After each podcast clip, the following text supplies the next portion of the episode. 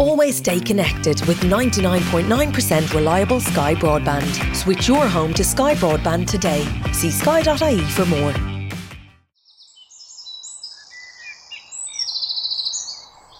About 30 kilometres north of Dublin, in County Meath, lies a hidden oasis filled with trees, flowers, and wild animals called Dunsany Castle.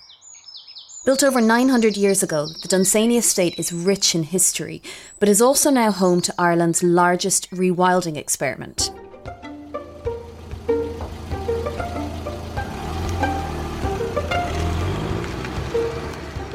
Recently, I took a trip out to Meath to meet the man who was behind this project, Lord Randall Plunkett, the 21st Baron of Dunsany.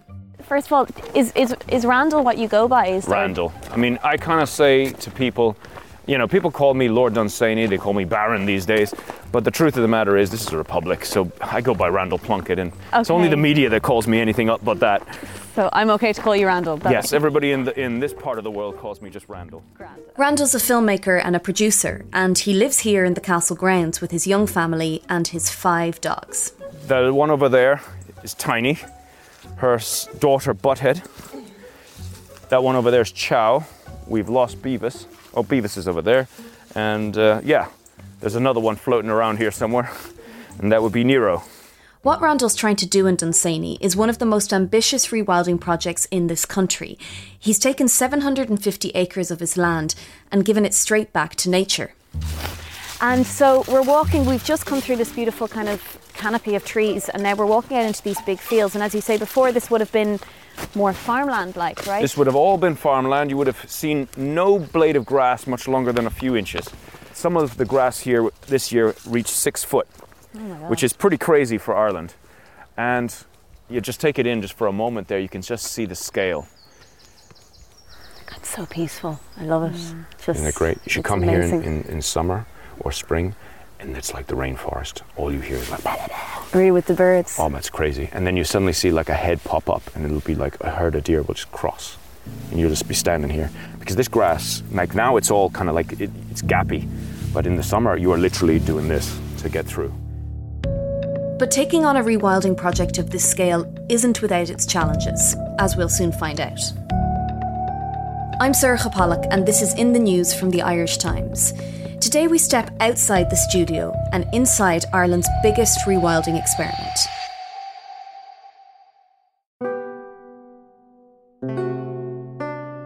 Dunsany Castle was built in the late 12th century and lies on 1700 acres of land in County Meath. What's even more impressive is that since it was built all those centuries ago, its ownership has remained within the same family. Their portraits line the walls of the castle, reminding Randall of the men and women who have come before him. So we're in the dining room here, and the dining room, aka the Hall of Big Noses, because we all, all us aristocrats have large noses. Don't know why, but that's how it ha- happens. Um, so starting at the top over there, you've got my father. He was an artist and a sculptor. Over here, you've got my grandfather. He was a soldier. And then you have Horace Plunkett over there. He was the founder of the co-ops. You've got the saint under him.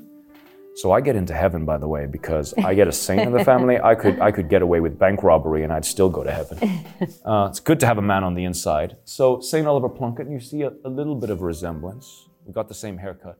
Though his portrait isn't on the wall just yet, Randall is the latest in this family dynasty to take over the castle grounds. Over the years, the land has been mainly used for farming and agriculture, but Randall wasn't so sure he wanted to go down that same path. So my father died about 10 years ago, in 2011. And my mother was still alive, so she largely, we kind of ran it together. Um, but it was very much like every good Irish family, um, mum was in charge. So even though I was officially in charge, unofficially, I took orders. Most Irish families will know what that's like. um, so my mum passed away during the COVID, so now it's all me. But my mom and I, we started the rewilding, we started all these sort of, should we say, the changes about eight years ago. And how did the idea of rewilding first come to you? And I'm also interested in asking about your mum. I mean, how did she take to it when she'd seen the grounds be run in a very certain way for so long? So I decided I didn't have much faith in the powers that be to fix the problems of the world. And I felt that it was about time someone like myself stopped bitching and complaining. And at the time, I didn't really know what I was doing. God knows why I felt that it was up to me to make uh, a change, but I thought, here I have more than everybody, and it's time for me to make something with it. And I thought this was the first, if it's not someone like me who can't take the first step, how can you possibly ask anybody else? So I decided to go to war. And I went to war with, with the destruction of the environment. And what about your mum, Randall? How did she take to the whole idea? So we had tried some organic farming. My mum was horrified one day when we got some cattle for, for fattening. And they came with their heads covered in blood because they had dehorned them. And my mum didn't like that. My mum was a very um, honorable woman and she was not into injustice or cruelty. And although we wanted to try to, to fit into the status quo of how to, an estate like this makes money, she was definitely put off by that day when it, when it happened. And, you know, she saw what I saw that definitely there was a problem. She didn't quite know how to articulate it or how, what she would do about it. But when I went on this journey, there was a little bit of a resistance at first, mostly because of the amount of financial loss we'd lose. Um, and a place like this, as much as it looks wonderful, there is always a huge amount of investment into it. And like I said, every penny we make goes back into it. And that now was being lost because we were now getting rid of a, a valuable source of income. But some things are worth more than money. How important do you think rewilding is as part of the fight back against the destruction of our planet? Rewilding is a vital tool in climate change. Vital. It's one tool, it's not the only tool. But it's certainly a very relevant one, and it is also something that has other, other benefits. And it also doesn't require a huge amount of money, which, you know, creating electric cars, solar panels on all the government buildings, which I think probably should be a, an absolute mandatory thing since everybody else is getting charged a lot of uh, additional taxes for not being carbon neutral. We could start with the government building, perhaps. But uh, that aside, the biggest benefit to the environment would be if many people started creating nature corridors throughout Ireland. Everybody's got to do something. Not everybody can do rewilding. Some people can just make better choices. But we all got to make some sacrifices if we want to survive in the lifestyle that we're used to. I think uh, it's time for Ireland to really, we are supposed to be the green country, yet we're anything but. It's time for us to, we're a small country, so we can make the massive changes very quickly.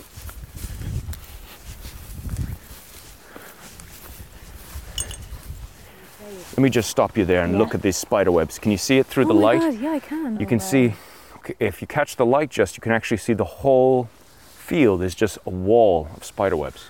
That's amazing. Look around. One of the things that you see is that every area has little spots. There's spots of different types of grass. You see different types of plants. So you have as multiple um, ecosystems as possible to create more opportunity for animals and bugs and insects and everything. Because, like I said, we're farming nature here. When you first started rewilding, right back at the start, what were the first changes you noticed that kind of felt like, okay, no, this might actually work? Well, when I first started, it was interesting because the grass grew, obviously, and nobody harvested the grass. Um, and you know, I had a few extra insects and etc. And there was some ragwort and thistles and nettles. In fact, there was a lot of that. Mm. Um, and at the time, I didn't really know what what I was going to what I was pursuing exactly. I kind of had a, a, an idea that nature would be able to sort itself out. I never believed that human intervention was completely necessary. And um, so what happened was I found um, at first it was just a lot of nettles and thistles, and everybody in my neighborhood was telling me, oh, you're going to have to do something with that, otherwise it's just going to make the land unpassable, unmovable, and it'll just destroy the land. Good thing I'm very, very um, stupid and very hard nosed, and I didn't really listen to anything that they said, and I let it go. Now, the first year was an explosion of, of um, thistles and nettles and ragwort. Second year, even worse, but I started seeing a lot more insects, more butterflies, more bits and pieces. The third year, same again. Um, this time I was seeing more birds, more things that I hadn't seen before, and apart from that, it was actually looking fantastic. Fourth year was a full out disaster it was just completely filled with ragwort, and I thought, oh god. And then the fifth year, it started disappearing, and now we're, if you look around, you barely see any of that here now. And I had a theory that a lot of these so-called invasive species of weeds, which are native, by the way, um, were only a result of something that wasn't right in the soil. Because there's no nothing native should completely dominate. That's just not how it works. Unless you in, introduce something foreign everything native should just work. And if you look around you look around you see lots of it you see reeds you see hawthorn you see bits of sometimes wildflowers different types of grass different types of trees. And uh, and that's the thing. I mean nature is a very interesting thing. It will eventually find its its own balance you just have to be very patient Can you tell me a little bit, Randall, about the wildlife that's appeared here in the last six or seven years? So when I started, you'd see the odd fox, perhaps the odd deer. There was one buzzard in this field. I think last year there were, I think, five buzzards in this field. I never seen a red kite till I started rewilding. Then one just turned up. Now we have several. I never saw a peregrine falcon. Then one turned up. Never saw a woodpecker. Then a bunch of them turned up. Um, badgers increased. Um, hedgehogs, everything just started coming. We average at least one animal new every year. Okay. Um, there's just so much. We've been very, very lucky. But also, it's been a little bit, it isn't just luck because my guys who work here, we use one track in, one track out. If anyone who ever goes walking with me, they get to, to follow the same track. Those tracks are set by the deer, and at the beginning of spring, I set out the tracks to make sure that there's no animal nests or any ground birds in the area that can be disturbed. And my employees thought that I was crazy um, because it was so over the top. But the at the same time, we've been so successful at bringing back species because we don't disturb the land, especially during the crucial areas of, you know, s- spring and summer. And all this, uh, the track that you're walking on right now, is a deer track, as you can see. And can you just tell us, we have this incredible view at the moment. So we're looking back up at the castle, and it's kind of, I mean, a huge meadow with a kind of a, a perimeter of trees. But this goes on much further, doesn't it? Yeah, it keeps going right away to that forest over there. However, this is also a, a very sad part of the story because this is also this forest is also earmarked for the new Navan rail. They intend to, or at least it's proposed at this point, to destroy all of this. And they will have to destroy all of this because they cannot let trees like that size that you see over there go anywhere near a train, a train line. And that's very sad for us because this is also the home of where most of the animals that have returned have come from. The woodpeckers. Uh, we have at the moment, we think we have a goshawk. All of this could go up in smoke in a few years because of the concept of trying to save carbon, which ironically, if you look up, think about how much carbon is being swallowed up by this forest. And Meath has the least forest, probably next to Clare, uh, in the country. And destroying mature forests like this that have 300 year old oaks is just, it's the kind of thing that we Irish people are going to be very sad about in the future. How much of your land would be impacted by that Navan Rail? It remains to be seen, but I would say all of this forest would definitely be destroyed uh, because the old, old rail used to exist there, but you see, it existed as a single line back in the early part of the century, dug by hand, and nowadays, if you get a bunch of caterpillars going through here, nothing will survive. And also, a dual line electric will not allow any of these trees to be anywhere near them. So, unfortunately, and that's, and even the vibrations, the noise, all of that will scare and destroy what we're trying to build here. So, it's a very sad part of the story. Coming up, the threats, abuse, and backlash facing the Dunsany rewilding project. Never suffer the buffer again. Always stay connected with 99.9% reliable Sky broadband. Whether you're streaming on the sofa, gaming in the bedroom, or swiping in the bathroom. I said swiping. You'll never be without it. Switch your home to 99.9% reliable Sky Broadband. Availability subject to location requires Sky Broadband Ultrafast. For more info, see sky.ie forward slash speeds. 99.9% reliability based on time our broadband network works across our base. So we've had this wonderful walk this morning um, around the part of the estate, and you've explained to us lots about the rewilding process and about the trees and the shrubs and the animals that are there. But not everyone has agreed with you on this hugely aspirational project. Can you tell me about a bit about the backlash you've experienced over the last few years? Yeah, there has been a lot of threats and bullying tactics and you know abuse. Unfortunately, I knew this was coming. If you look at Meath, Meath is almost completely either built up or completely agriculture. There's not much wild left. Dunsany is one of the rare spots where you actually have a high concentration of forests and, shall we say, untouched land. So naturally, um, all the nature converges here.